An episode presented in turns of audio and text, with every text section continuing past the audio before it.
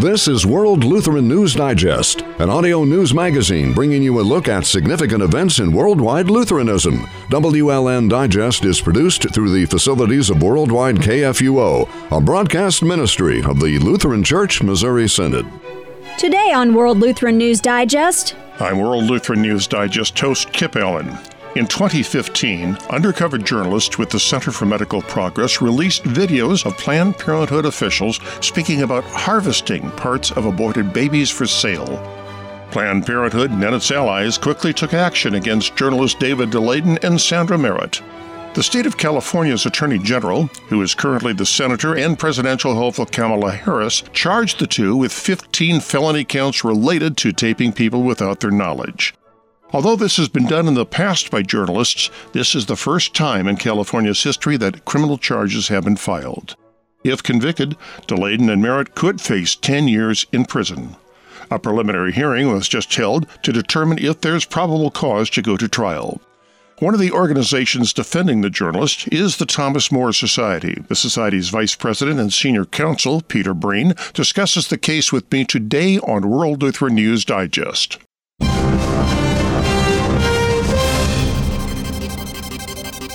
And now today's Fast Track. Over the past couple of weeks, New Orleans Saints quarterback Drew Brees has faced scrutiny and pushback following his involvement with the Bring Your Bible to School Day. That's an event that takes place tomorrow. Brees became the target of left leaning media outlets after he partnered with Focus on the Family, a group that values the traditional family structure, to create the encouraging video. Although he received massive pushback from the media for his involvement, the quarterback is now gaining support from members of Congress. Last week, 21 members of Congress wrote and signed a letter supporting Brees, writing, Americans across the country support your promotion of Bring Your Bible to School Day. In a related story, the NFL's rule against players wearing personal messages during games has once again reared its head, leading to a fine. Drew Brees' teammate, New Orleans Saints linebacker Demario Davis, said he was fined roughly $7,000 for wearing a headband with the phrase Man of God on it during a Week 3 matchup against the Seahawks. Davis posted a picture of the headband on Instagram and asked his followers whether he should wear it again. South Carolina Governor Henry McMaster was reportedly accused of violating the U.S. Constitution by holding prayers before press conferences. The Freedom from Religion Foundation, an atheist organization, sent a letter to McMaster's office in response to two prayers that he led earlier this month before speaking to reporters about the threat of Hurricane Dorian, which made its way up the coast of the state. Ryan Jayne, an attorney for the foundation, alleged that his prayers violate the First Amendment and its clause barring government from showing preference from one religion over another. A federal judge in Georgia yesterday temporarily blocked a state law that would effectively ban abortions as early as six weeks into pregnancy, the latest ruling to halt efforts by conservatives to severely restrict access to abortion across the country. The Georgia law, signed by Governor Brian Kemp in May, would have gone into effect in January. It would prohibit most abortions once a doctor can detect a fetal heartbeat, which occurs about six weeks into pregnancy. Current Georgia law restricts abortions after 20 weeks of pregnancy.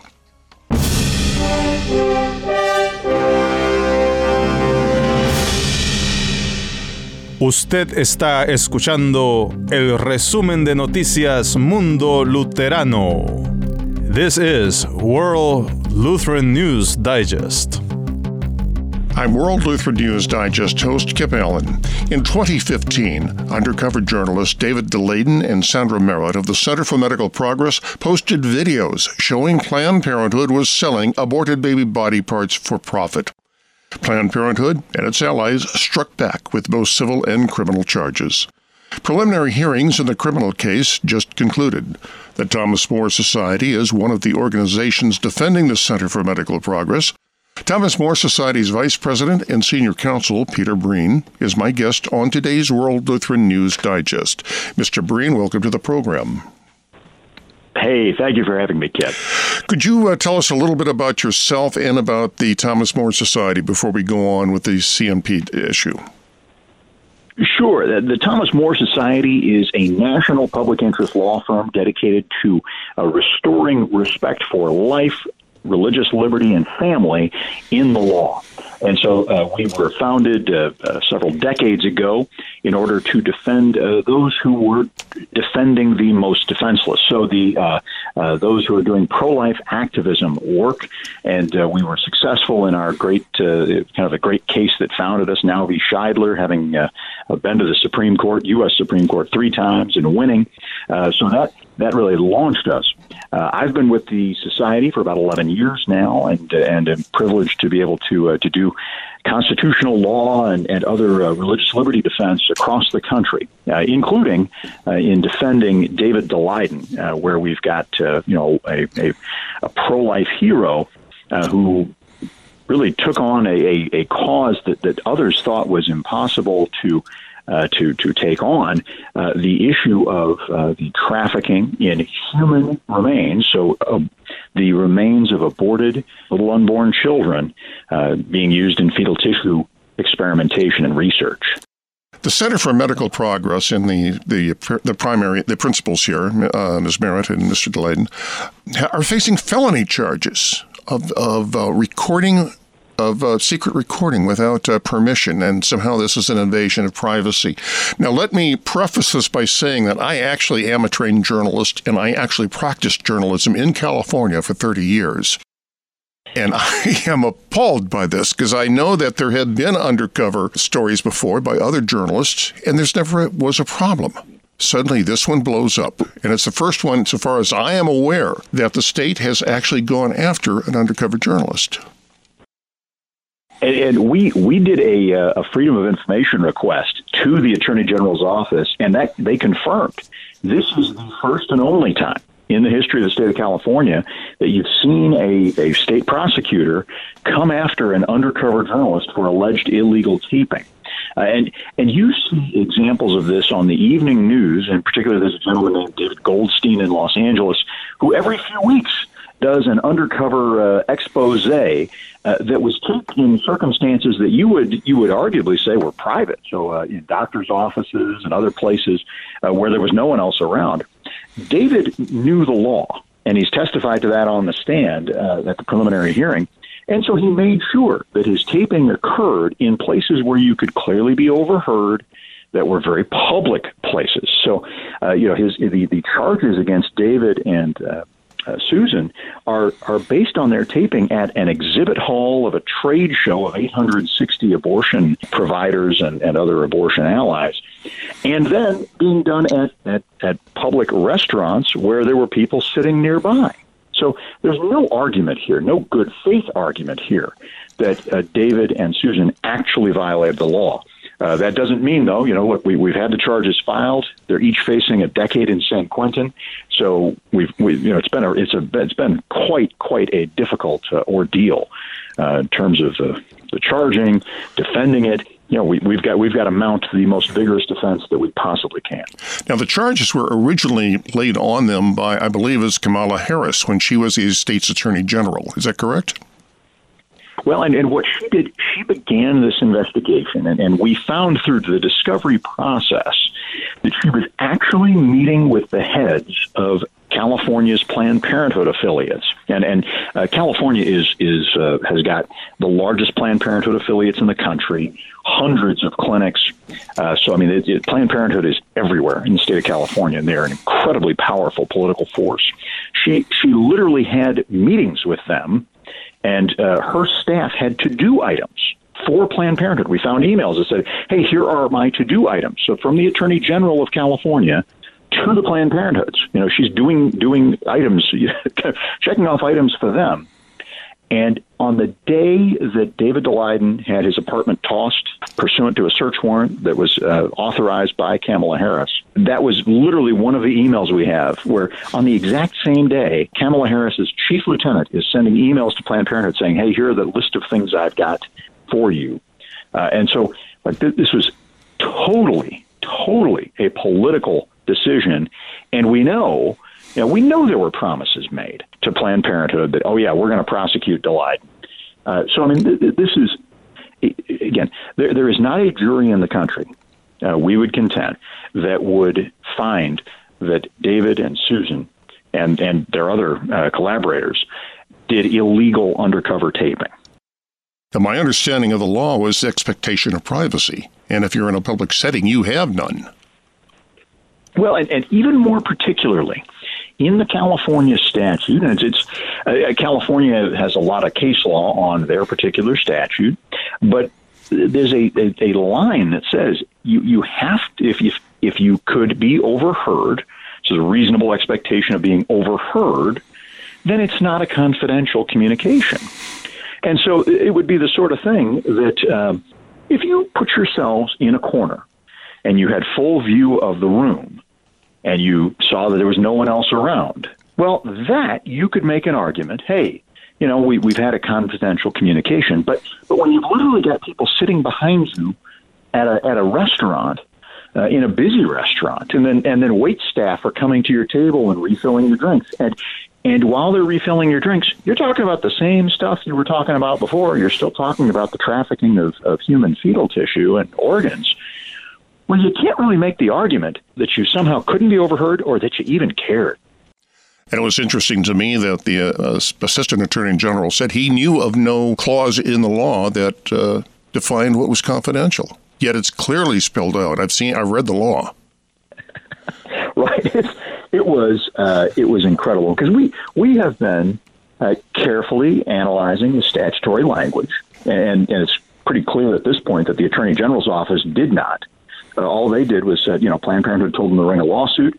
Planned Parenthood said, "Oh, these are confidential. You know, we didn't want anybody knowing about this." I mean, obviously, Planned Parenthood didn't want anyone to know that they were trafficking in human fetal parts, and so, you know, we, there was a moment during the preliminary hearing and uh, uh, you know, our, our, we were arguing about whether a particular piece of evidence should should be brought in or not. And so we said, look, Judge, you know, it, it, here it is in the definition. It's, I believe it's 632 subsection C, for instance. It says confidential com- communication means, and then it goes into it uh, you know, and defines it. You know, that's how you would define something in statute. And so we talked about the definition, and and yeah, the, the assistant attorney general stood up and said, "Well, that's that's not. You know, there's no definition of confidential in the statute." and yeah, I mean, it, it was actually it was one of those moments. Everyone just started laughing because it was so absurd. Uh, you know, and you're not supposed to laugh in a you know, felony uh, uh criminal preliminary hearing, but but you couldn't help yourself at that point because you're just like, what are you talking about? Uh, it was just, it was nonsense. Well, let's go a little bit into the mechanics of the course. What has just concluded now is a preliminary hearing into a criminal case. What is the preliminary hearing process and where does it go from this point? So, in most states, uh, you're well, and the same in California. California has always got its own unique uh, legal features, just being so large, and uh, they use the preliminary hearing a lot instead of going to the grand jury. So that's really the preliminary hearing takes the place of a grand jury, and the point there is to figure out is there probable cause to believe that a crime has been committed. And so you put that to a judge in the case of a preliminary hearing. If it's a grand jury, it's a jury of your peers. We've actually publicly stated uh, we think the attorney general didn't go to a grand jury because they knew, you know, the attorney general knew full well that a grand jury was not going to charge David and Susan uh, with 15 felony counts for illegal undercover taping when it was clear the tapes were taken in, in more public settings. Uh, so what this that is the point here, though. It's just probable cause. Uh, you know, certainly the, the standard if you uh, if a trial is ordered, the standard there would be beyond a reasonable doubt. Uh, you know, so so there's that is that is the highest standard in the law for, for factual determination.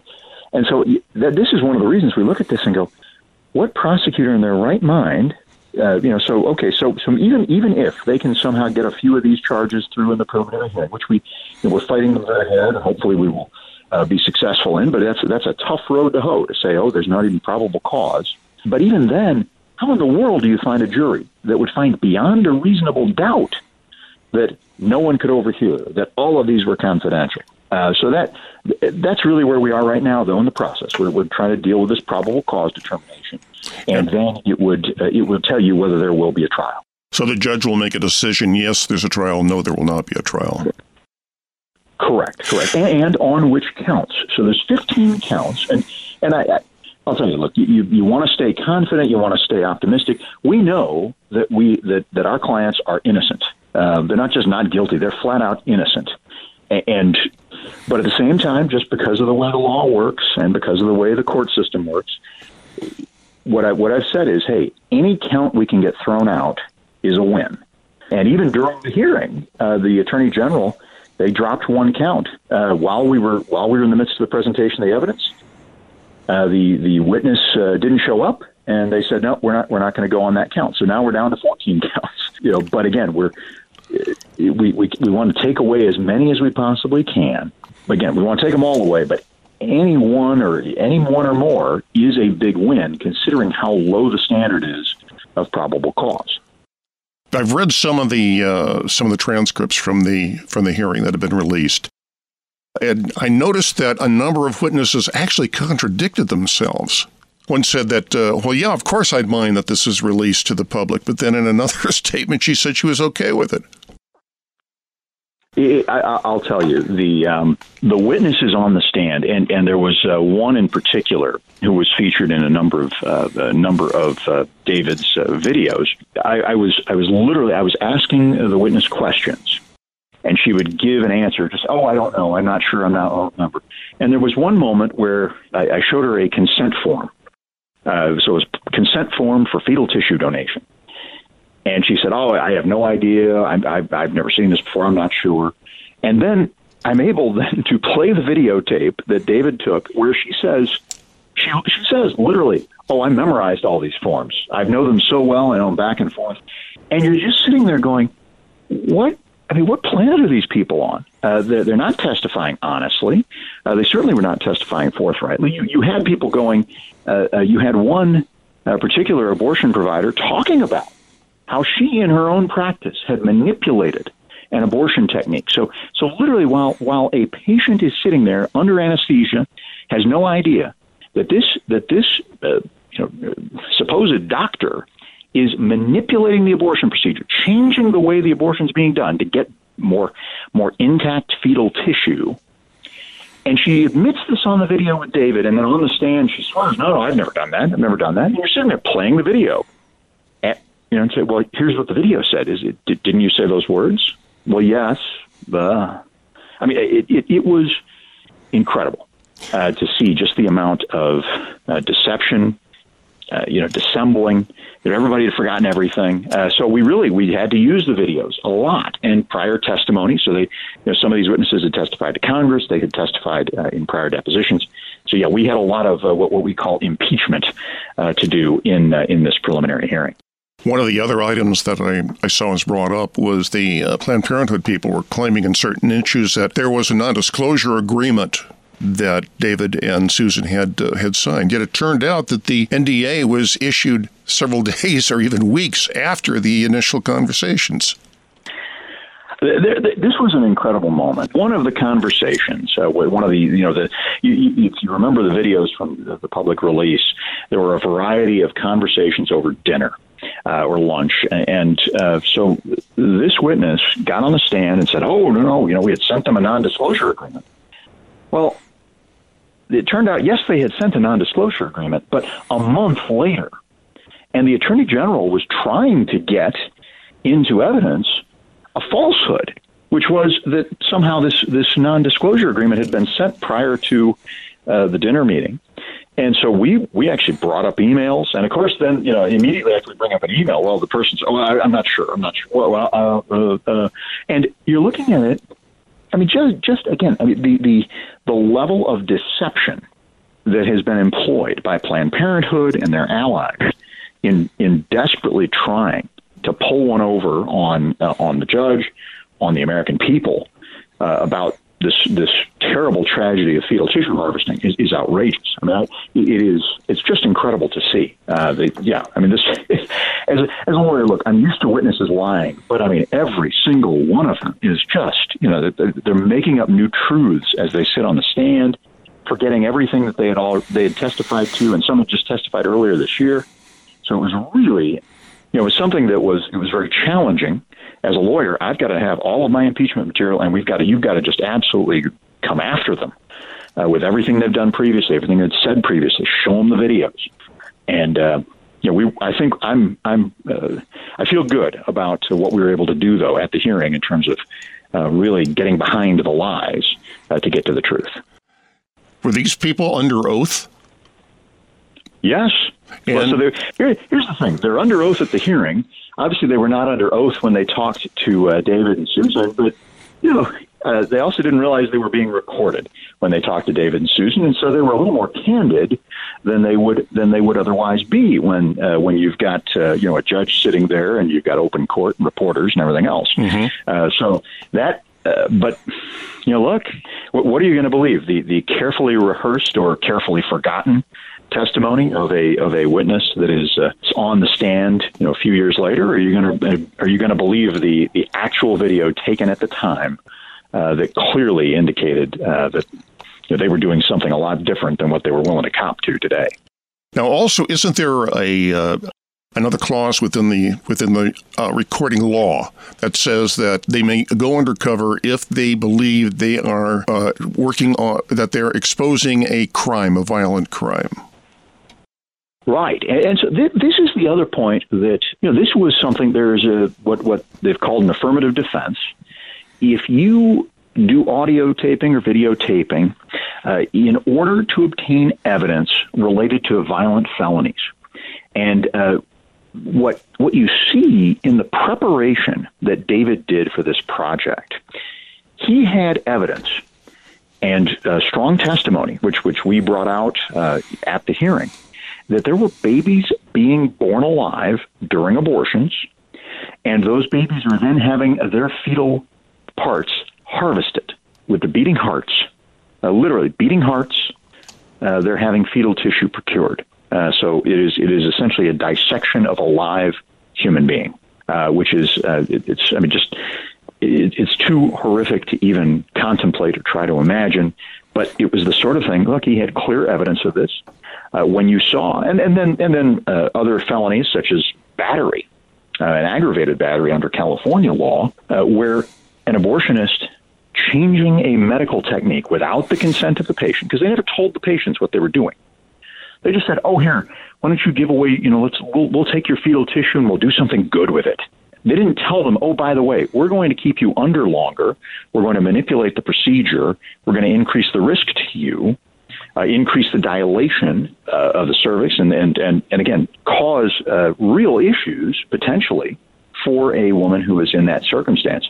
And so they didn't disclose any of that. Those are actually, those are violent felonies as well against the female patient. Uh, so when, you, when you've got that, we think we've established that defense, uh, rock solid. But, you know, again, the other side has been fighting it and saying, well, you know, you, you did it here, but you didn't do it there, what have you. So we're, we're going to see. I, I, but really, the, the testimony that the babies are being born alive and that the harvesting was occurring on children with beating hearts, that testimony is unrebutted. Uh, the, the Attorney General didn't have any counter to that. And they had an opportunity. They could have brought up evidence. They could have brought in their own expert. We brought in our expert witnesses. They had no one to counter that. What about the judge? I've heard that there may be some problems with him. Uh, well, uh, uh I, I think you know the our our the judge in the civil cases. So you know we've we are uh, uh, also you know right now this week going to trial at a federal racketeering trial uh, in the Northern District of California. Uh, we had moved to disqualify the judge in the the civil federal civil case, and and it's the first time in the history of the Thomas More Society we've ever moved to disqualify a judge for cause, uh, and it was in part because of uh, uh, the judge had worked, uh, was the lawyer for, and I think one of the founders of, and on the board of an organization that had actually started a Planned Parenthood clinic. Uh, and, and actually, Planned Parenthood clinic for one of the plaintiffs in the federal lawsuit. But, uh, but the judge did not feel that was enough to, uh, to remove him. And as well, there had been some postings on Facebook where his, his spouse had also uh, liked several articles saying that David uh, should go to prison uh, for what he did, uh, and so there was uh, there was what what we thought was a pretty clear indication that. Um, whether it was actual bias or you know you use the, the lower standard, which is it certainly would uh, cause a reasonable person to to at least start questioning these issues. And so, but but again, we were we were unsuccessful with the judge, but we have made our record on that in the uh, in the federal civil case intriguing. This uh, this it's a three ring circus, Kip. I'll tell you. I mean, we've got, I mean these guys, and, and, and look, they, they've sued us in San Francisco. Everybody knows that is probably uh, for a, a pro life case. That is probably the worst jurisdiction in the country uh, for uh, for our side. And um, I mean, look, we're we're you know we are fighting it on all fronts, but we are we're you know we're we're taking some hits because you know these guys are they're coming hard at us, and these are the biggest law firms in the country. Obviously, California Attorney General's office is the largest. Uh, if it's a law firm, it's the largest law firm in the world, probably. Certainly one of the largest. So we we're up against the biggest of the bigs, and uh, but we're you know we're we're delivering. Uh, we're giving it as good as we're getting it. Let's put it that way. Is there any indication when the judge will make a decision on whether or not to proceed with trial? Uh, that's going to happen at some point here in October, probably a little bit later in the month.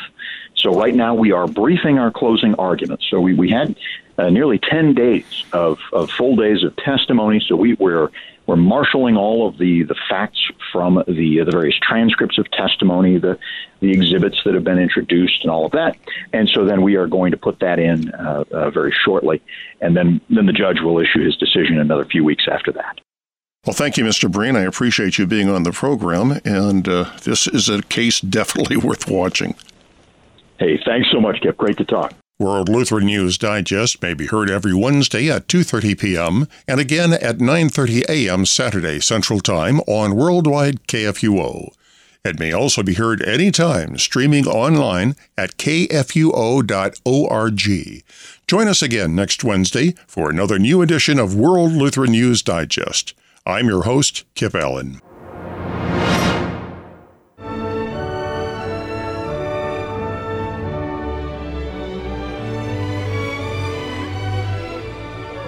World Lutheran News Digest is a broadcast ministry of the Lutheran Church Missouri Synod. WLN Digest is produced through the facilities of Worldwide KFUO. You can also listen to WLN Digest on demand at kfuo.org. To correspond with World Lutheran News Digest, email news at kfuo.org.